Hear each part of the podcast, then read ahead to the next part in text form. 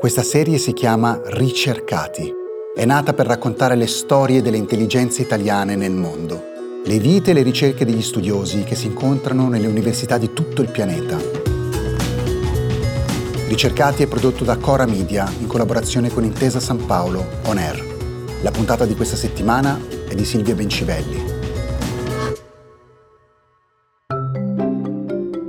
Luigi Pontieri, benvenuto tra i nostri ricercati. Luigi Pontieri ci risponde da Copenaghen. Io l'ho conosciuto qualche anno fa che era entomologo, o ci direi meglio tu che cos'eri, insomma ti occupavi di formiche e ti ho ritrovato adesso che ti occupi di una cosa completamente diversa, una strana carriera da ricercatore sempre in Danimarca. E allora adesso che cosa sei e che cosa fai?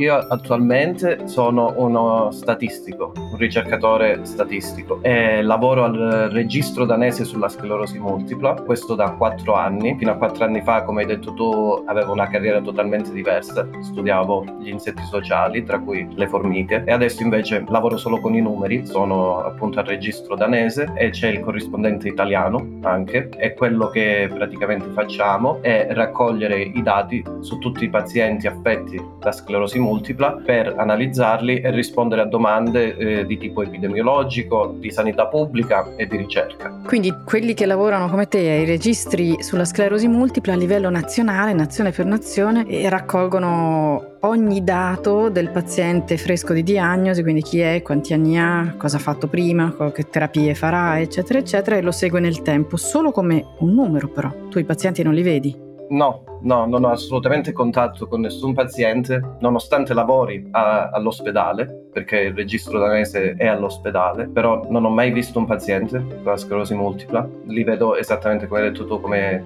come dei numeri, un po' cinico, diciamo, ma è anche una maniera oggettiva a volte per sapere cause o fattori che possono portare allo sviluppo della malattia e anche per avere delle informazioni sull'efficacia e sulla sicurezza dei trattamenti che ogni paziente riceve.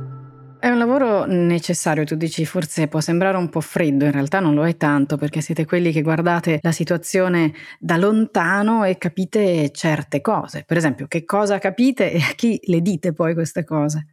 Esatto, come ho detto ci sono diverse finalità. La finalità epidemiologica è soprattutto per rispondere a domande del tipo quante persone sono affette da sclerosi multipla in un determinato momento in una determinata nazione, nel mio caso la Danimarca, e come cambia la prevalenza, il numero di persone affette da sclerosi multipla nel tempo, come cambia l'incidenza, il numero di nuovi casi, se sono di più, di meno rispetto ad altri anni, quali sono le cause che portano appunto ad avere un numero maggiore o minore di casi. Questo dal punto di vista epidemiologico. Dal punto di vista di sanità pubblica, noi raccogliamo tutte le informazioni riguardanti i trattamenti, le visite che ogni paziente fa per sapere anche quali sono i centri in cui magari i pazienti vengono diciamo trattati meglio oppure seguiti nel modo migliore rispetto ad altri centri in cui c'è bisogno di un miglioramento. Parliamo anche con la politica, perché poi da queste ricerche possiamo andare dai politici e dire dovete spendere più soldi su questo ospedale, su questo tipo di farmaci piuttosto che un altro e così via. E poi, come ho detto, forniamo la nostra ricerca eh, fornisce anche informazioni ai pazienti sull'efficacia e sulla sicurezza dei farmaci, poiché nel registro, una cosa molto importante da dire è che il registro, quello danese, ma anche quello italiano è abbastanza vecchio, raccoglie dati dal 1900 1956. Quindi tutte le persone che hanno avuto la sclerosi multipla in Danimarca dal 1956 ad oggi sono registrate. Quindi noi abbiamo pazienti che sono stati seguiti per 20-30 anni e quindi sappiamo tutta la loro storia clinica e quando si guarda, come hai detto tu, dall'alto, grandi numeri, tutte le persone che hanno preso un determinato farmaco comparate con altre persone con un determinato farmaco, possiamo dire, rispondere a domande del tipo tempo 10 anni, quale farmaco è stato migliore nel limitare la sclerosi multipla. Queste sono dal punto di vista di efficacia del trattamento e poi eh, c'è la, la parte riguardante la sicurezza del farmaco, quindi sia informazioni per il paziente, ma sia anche per le compagnie farmaceutiche, perché un farmaco per rimanere in commercio deve provare la sua sicurezza a lungo termine, poiché le compagnie farmaceutiche non possono fare degli studi con un follow up così a lungo termine, perché se dovrebbero spendere davvero troppi soldi, allora si rivolgono a noi, dove abbiamo i dati già nel registro, per sapere quante persone, per esempio, hanno sviluppato so, un cancro, altri eventi avversi e così via e in modo tale che poi queste compagnie possono mandare i dati raccolti all'Agenzia Europea del Farmaco, che alla fine è quella che decide se il farmaco è sicuro e può restare in commercio, altrimenti viene ritirato dal commercio. Insomma, siete i custodi dell'informazione storica su una malattia non rara, perché la sclerosi multipla non è una malattia rara che colpisce le persone in, giovane età e con cui le persone della nostra età poi si trovano a convivere per tutta la maturità, l'età adulta, eccetera. Ci puoi raccontare com'è fatta la tua giornata tipo? Perché allora tu sei uno strano tipo di ricercatore, nasci biologo, sei diventato appunto eh, statistico epidemiologo, adesso lavori in un ospedale, non lavori più con le formiche, lavori con i numeri e, e che vita fai?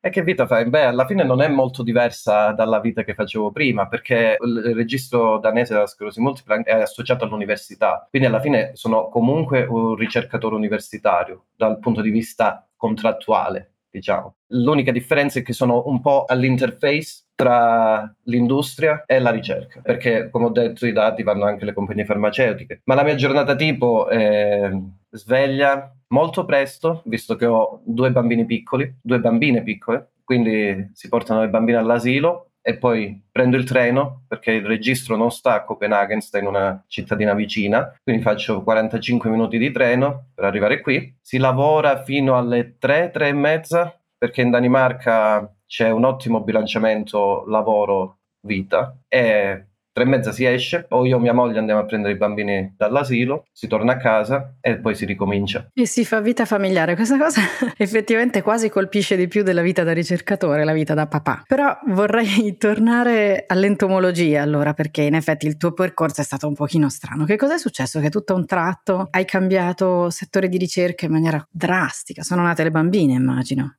Esatto, quella è, un, è, una cosa. La ragione principale è che nel mondo della ricerca, io sono venuto qui nel 2010. Da dove intanto? Da dove sei venuto? Allora, io ho studiato, ho fatto la triennale a Bologna e poi la specialistica a Firenze. Però tu non sei emiliano dall'accento, direi. Sono calabrese.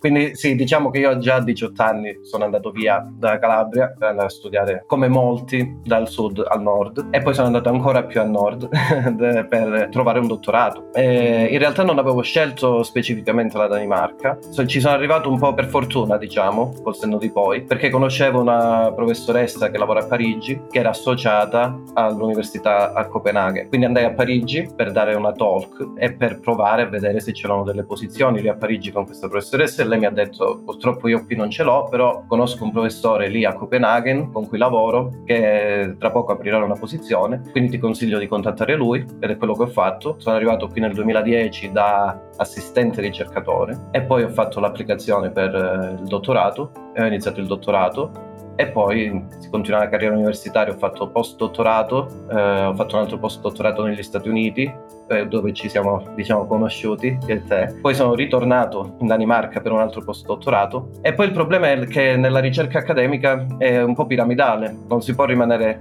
sullo stesso livello. E a me piace fare ricerca, eh, la cosa che ho realizzato è che più si va su, meno le mani in pasta diciamo, hai con la ricerca e più diventa burocratico, più diventa scrivere, come si dice, grant application, trovare i soldi, diventare il capo di un gruppo di ricerca. E mi sono guardato dentro e ho detto io non ho le skills per essere un leader di un gruppo di ricerca, a me piace fare ricerca, poiché non si può rimanere nella stessa posizione per più di sei anni, eh, avevo finito praticamente il mio periodo di post-dottorato e quindi mi sono trovato nella necessità anche di cambiare. Quindi questa è una ragione. L'altra ragione è anche perché nella ricerca, soprattutto biologica, bisogna spostarsi ogni due anni, tre anni se non si trova una posizione in altri paesi. E io alla fine ho deciso di mettere radici qui perché pi- mi piace la città e poi lo stesso anno in cui ho deciso di lasciare è nata la prima bambina. Di conseguenza ho detto ok mi reinvento diciamo mi sono guardato dentro e ho detto cosa so oltre agli insetti sociali? Beh eh, la statistica perché ogni tipo di ricerca richiede analisi statistica e di conseguenza ho iniziato a fare applicazioni per un lavoro sui dati e quindi alla fine in realtà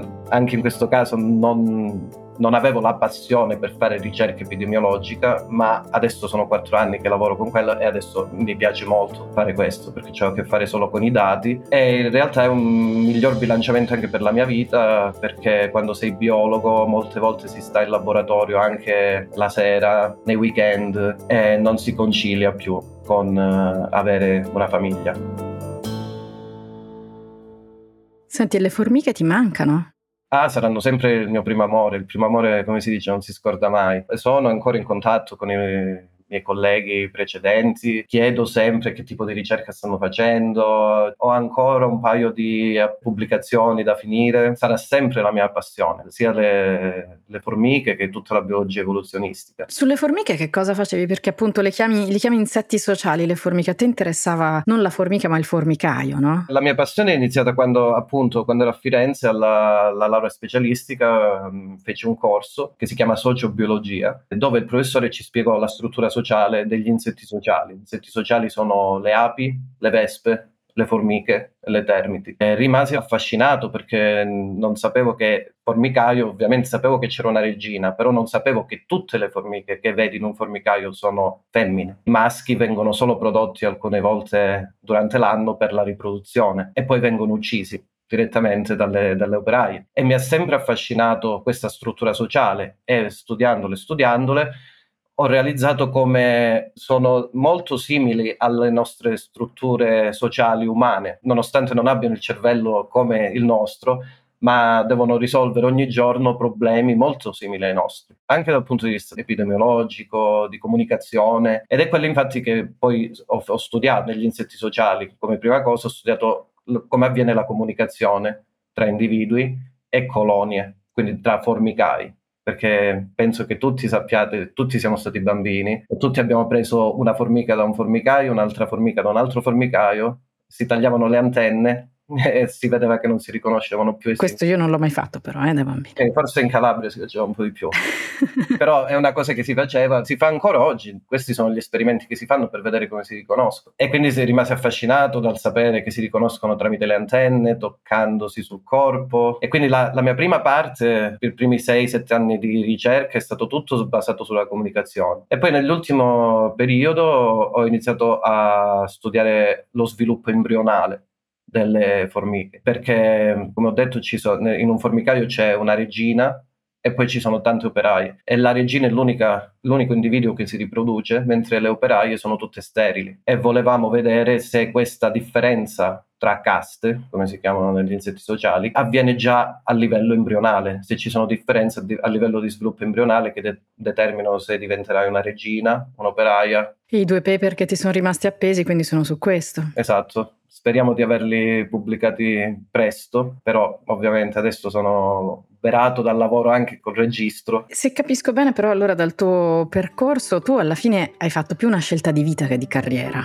e hai scelto più la città piuttosto che il genere di ricerca. Esatto, è stata una scelta di vita, la città prima di tutto, perché sia io che mia moglie... Tua moglie è danese? No, mia moglie è slovacca, però ci siamo conosciuti qui perché la, anche lei è biologa, ci siamo conosciuti dieci anni fa. Entrambi amiamo la città e lo stile di vita, come si vive qui in Danimarca. E quindi sì, è stata una, più che altro una scelta di vita. E poi come ho detto è stato anche un guardarsi dentro e realizzare cosa vuoi fare veramente, cosa ti rende felice, se fare ricerca pura applicata con i dati raccogliere i dati, lavorare sui dati o continuare in un certo ambito la carriera e andare sempre più su nella scala piramidale, però sapendo che non farai probabilmente più quello che ti piace, ma farai cose che... Farai il professore, cercherai i fondi, amministrerai cattedre, eccetera. Dire agli, agli studenti cosa fare e cosa no, eh, sinceramente non, non ho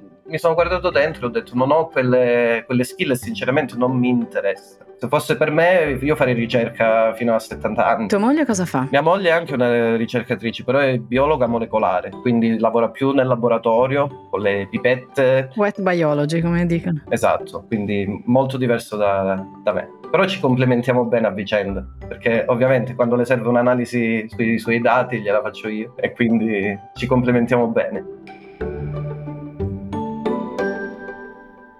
Senti, allora ti devo chiedere, intanto che menage familiare avete, intanto quante lingue parlate? Quattro. Allora, noi, io e mia moglie parliamo in inglese. Lei sa più l'italiano di quanto io non sappia lo slovacco. Lo slovacco è una lingua molto difficile, è una lingua fonetica, non è come la nostra. E con le bambine ovviamente io parlo in italiano, lei parla in slovacco e le bambine vanno a scuola all'asilo dove parlano danese. Quindi eh, noi il danese non lo sappiamo in realtà, stiamo cercando di imparare tramite le bambine. Infatti eh, ci sono alcune volte in cui non capisco bene cosa mia figlia mi dice, però sta migliorando la situazione. Però sono, con- sono contento, devo dire, che abbiano questa possibilità, perché poi avere già un'esperienza con delle lingue a questa età in cui i bambini sono proprio delle spugne, assorbono tutto e imparano immediatamente, penso che sarà un beneficio a lungo termine per loro. Senti, io in genere concludo chiedendo cosa ti immagini nel tuo futuro, ma credo che tu la risposta ce l'abbia già data. Vuoi darla comunque? Vuoi ribadirla?